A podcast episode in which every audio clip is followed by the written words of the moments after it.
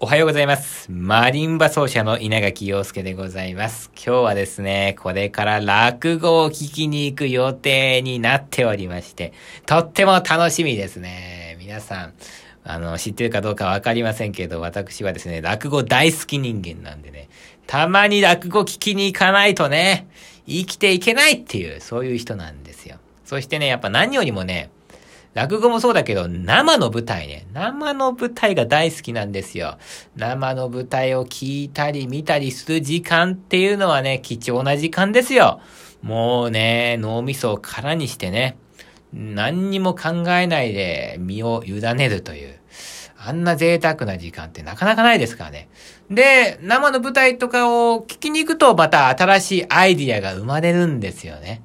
だから脳を休めるって大事だなって思いますね。もう最近はですね、脳みそがくったくったに疲れ切ってまして、何の新しいアイディアも浮かばないんですよ、稲垣陽介は。